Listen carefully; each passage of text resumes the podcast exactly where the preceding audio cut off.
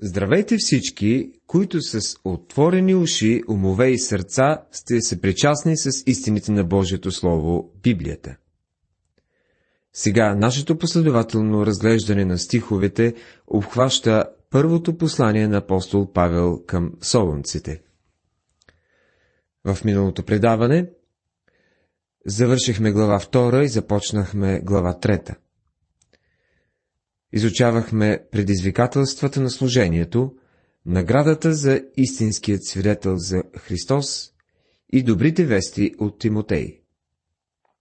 Сега продължаваме изучаването на тези стихове от четвърти нататък.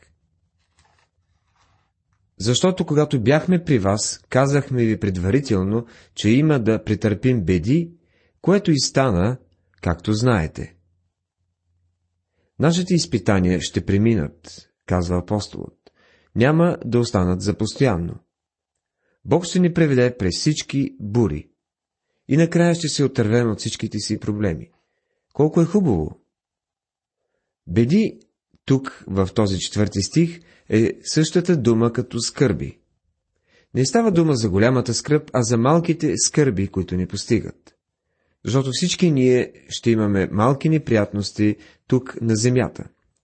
Тяхната цел е да ни приближат повече до Бога. Те потикват към освещаване в живота на вярващия. И по тая причина, когато не можех, не можах вече да търпя, пратих да узная за вярата ви, да не би да ви е изкусил изкусителят, и трудът ни да е на празно. Първо послание към Солунците, глава 3, стих 5.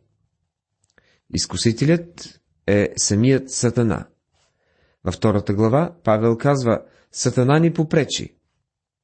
С други думи, казва на Солунците, Сатана ми създава неприятности и се боя, че създава трудности и на вас.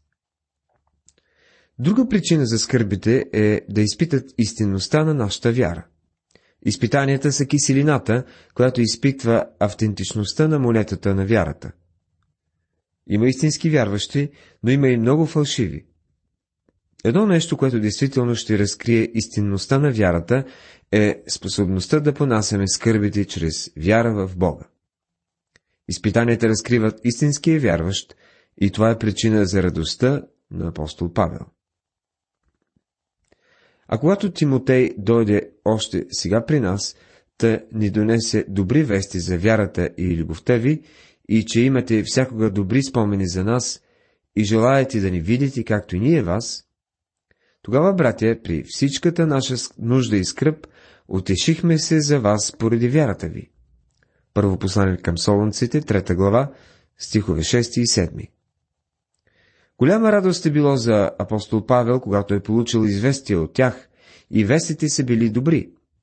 Солунците са понасяли своите изпитания. При всичката наша нужда и скръп, Павел им казва, че той е имал изпитание. Най-добрите вести за тях обаче са тези, които са го утешили. Понеже ние сега живеем, ако вие стоите твърдо в Господа, заявява той в 8 стих. Живеем означава, че като вярващи ние се радваме на живота. Дори и в скърбите можем да се радваме на живота.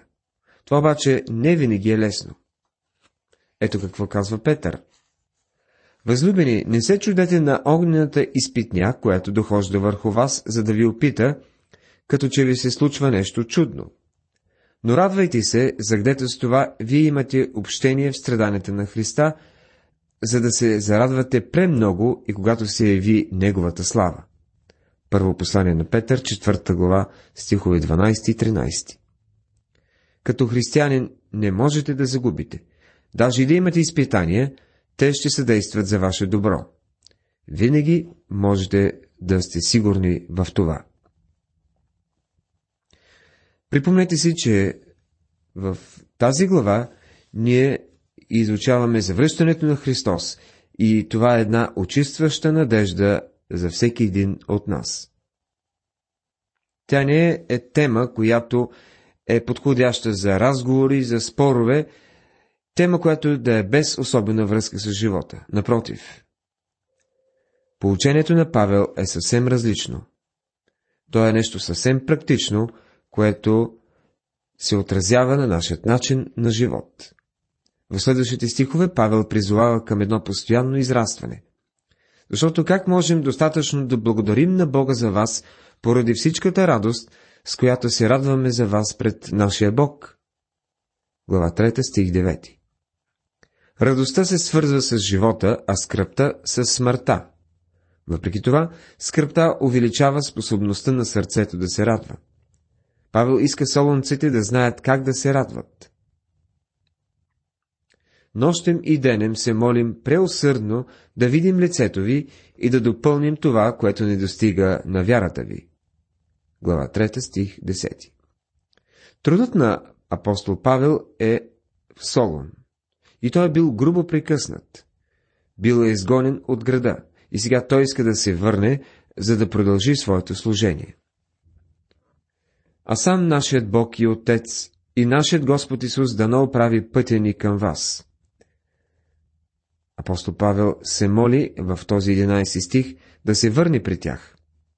И Господ да ви направи да растете и да преизобилвате в любов един към друг и към всичките, както и ние призобилваме към вас, за да утвърди сърцата ви непорочни в святост пред нашия Бог и Отец при пришествието на нашия Господ Исус с всичките Негови светии. Първо послание към Солунците, трета глава, 12 и 13 стихове.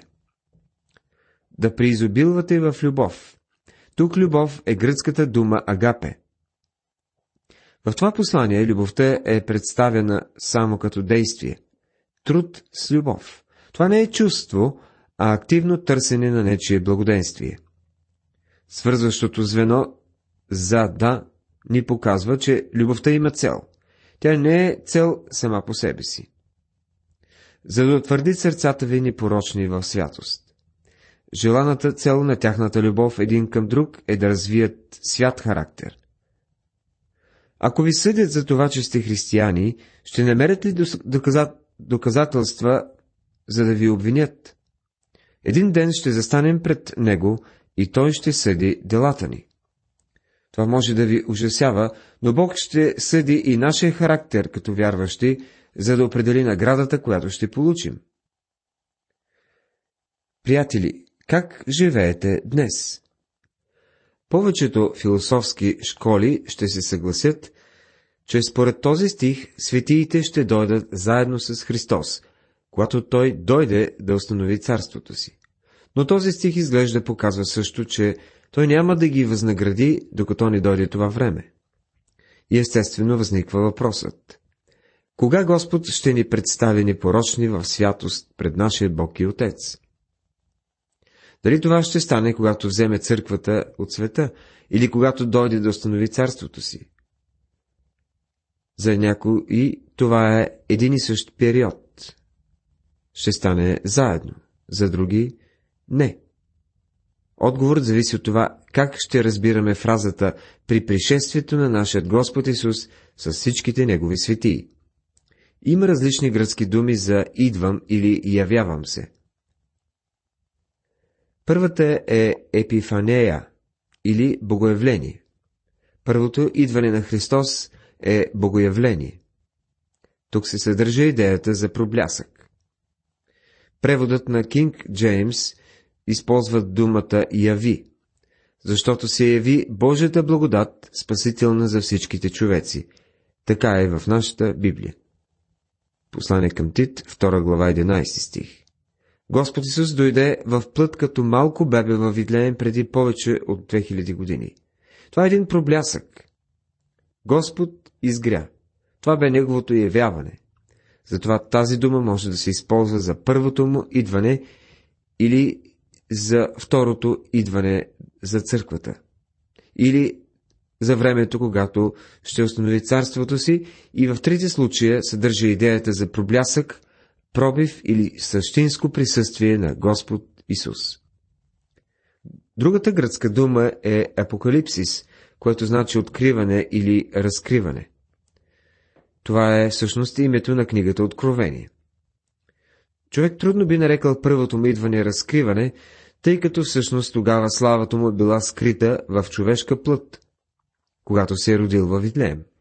Това е като Божията слава в скинията от Стария Завет, която е била в пресвятото място, където само първосвещеникът е могъл да влиза.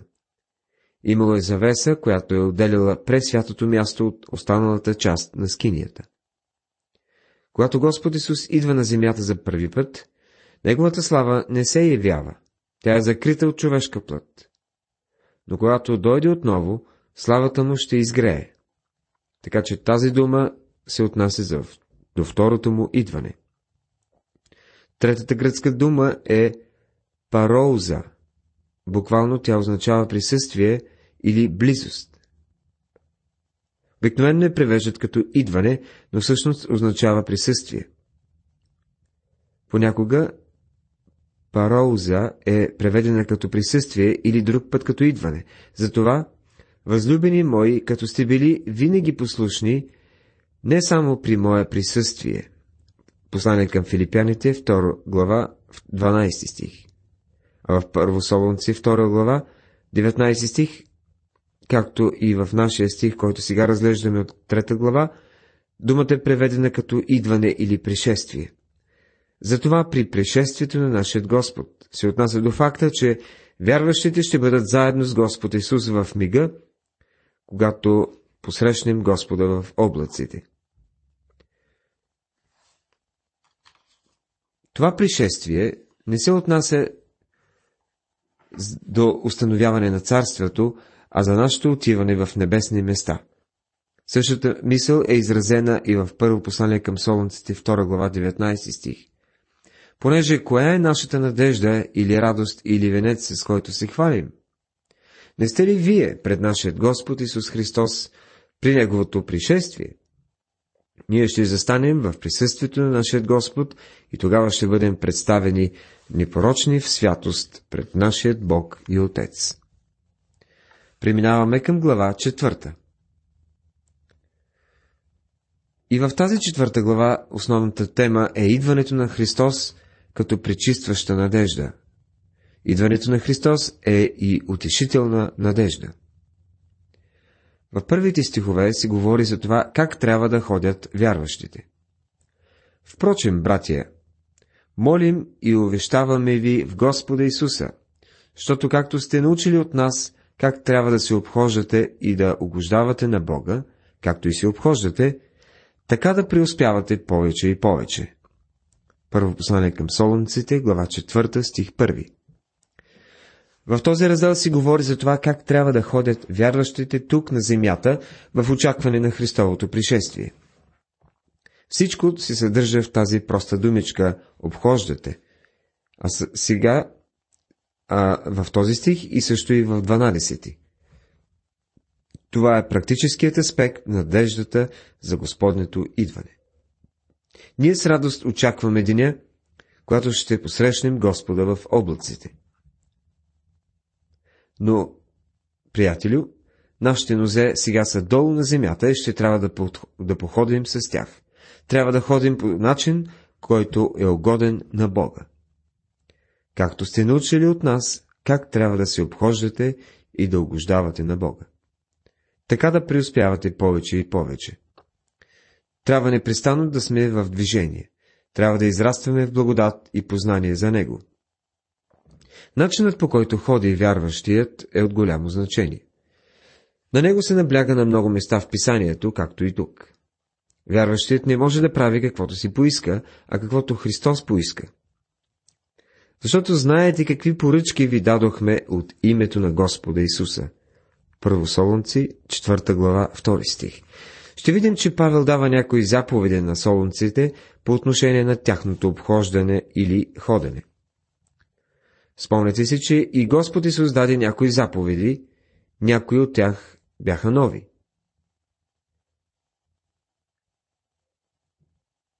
Много пъти сме казвали, че целта на десете заповеди е да ни хванат за ръка, както наставникът хваща малкото дете, за да ни заведат до кръста и да ни кажат Приятелю, имаш нужда от Спасител. Божиите заповеди са като огледало, което ни показва, че сме грешници.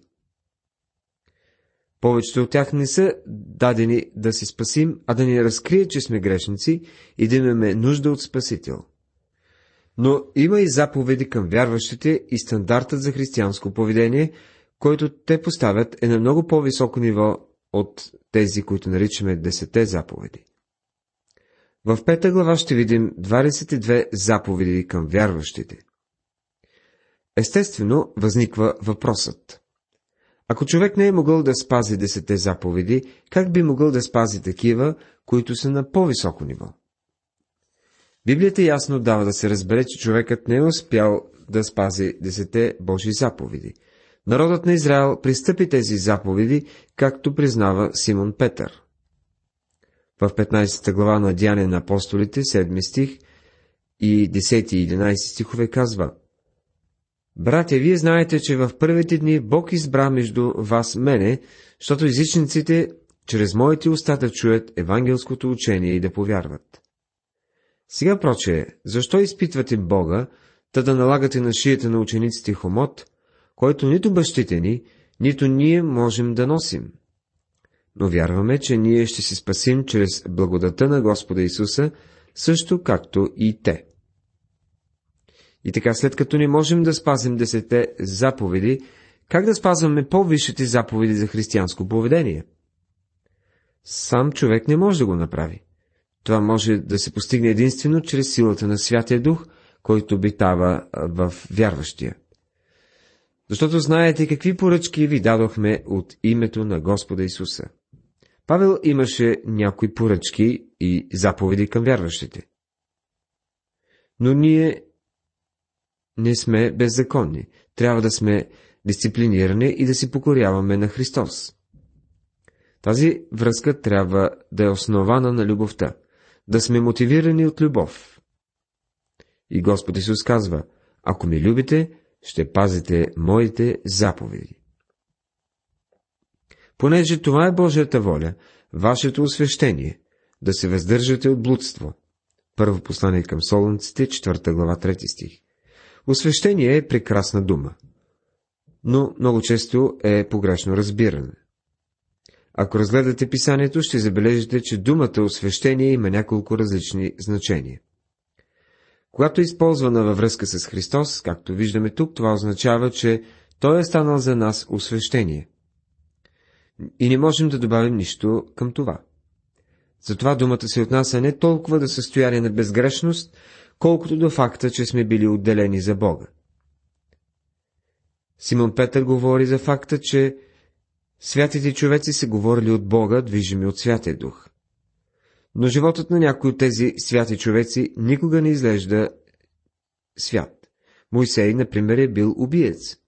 Те обаче са били осветени, защото са били отделени за Бога. Освещението на вярващия е дело на Божият дух. Нужно е да преразгледаме този тристранен аспект, защото е от голямо значение. Позиционно освещение означава, че Христос е станал за нас освещение. Ние биваме приети във възлюбения и в мига, когато сме приели Христос, сме съвършенно спасени. Нашето приемане не се дължи на това, кои сме, но на това, което Христос е извършил за нас. Позиционното освещение е съвършенство в Христос. Има и практическо освещение. Това е работата на Святия Дух в сърцата ни, което произвежда святост в начина ни на живот. Практическото освещение никога няма да е съвършено, докато сме в тези тела с старата греховна плът. Пълното освещение предстои в бъдещето, когато ще бъдем преобразени по образа на Христос. Едва тогава и позиционното, и практическото освещение ще бъдат съвършенно пълни. Буквалното значение на думата освещение е отделен за Бога. В мига, в който един погинал грешник дойде при Христос и го приеме като свой спасител, този човек бива отделен за Божия употреба. Това ясно се вижда в Стария завет във връзка с скинията. Бог учи старозаветните вярващи на велики доктринални истини чрез прости и практични примери.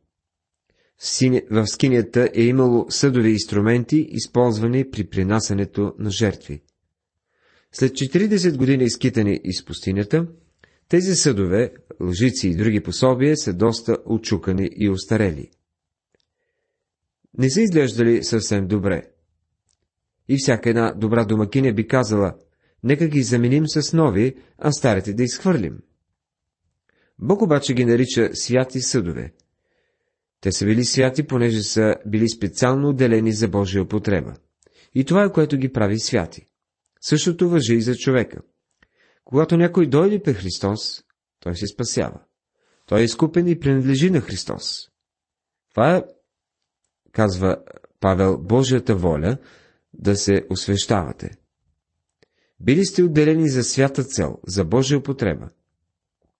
Всяко едно Божие дете, не само проповедници, пастори, свещеници, мисионери, християнски служители, а всеки вярващ е отделен за Божия употреба. Но се казва и да се въздържате от блудство. Не мислете, че само солунците си имали нужда от това предупреждение. Не мислете, че само те са вършили грехове, най-вече греховете на плата. Не само във времето на Рим идолопоклонството е включвало сексуални грехове. Днес се засилва поклонение пред Сатана и различни окултни практики. Има най-различни амулети и ритуали, свързани с такива практики. Съществува и астрологията, която се стреми да разкрива на хората неща за самите тях. И във всичко това винаги се включва и секса. Най-голямата трагедия за нашето време е да чуе човек за някой християнски служител, който се е забъркал в сексуален грях. А има, за съжаление, и църкви, които защитават такива служители. А ние сме били отделени за Божия употреба. Павел казва, че не можем да се впускаме в сексуални грехове и в същото време Бог да ни използва. Не може някой да живее в грях и в същото време да е проповедник или в хваление или в неделно училище да служи по някакъв начин като служител. А дали трябва един християнин да се стреми към святост? Разбира се, но ние с вас трябва да разберем, че само в Христос можем да бъдем приети от Бога. Апостол Павел казва, че сме били осветени, поставени на това високо ниво, отделени за Божия употреба. Уважаеми приятели, тази вечер в това предаване се занимавахме с нормалните проблеми, които един вярващ трябва да очаква в този враждебен на Бога свят. Започнахме една много актуална тема от глава четвърта, и тя е как трябва да ходят вярващите. И всичко това е в светлината на Христовото идване. Ще я продължим в следващото предаване. Божията благодат и мир да бъдат с вас. Амин.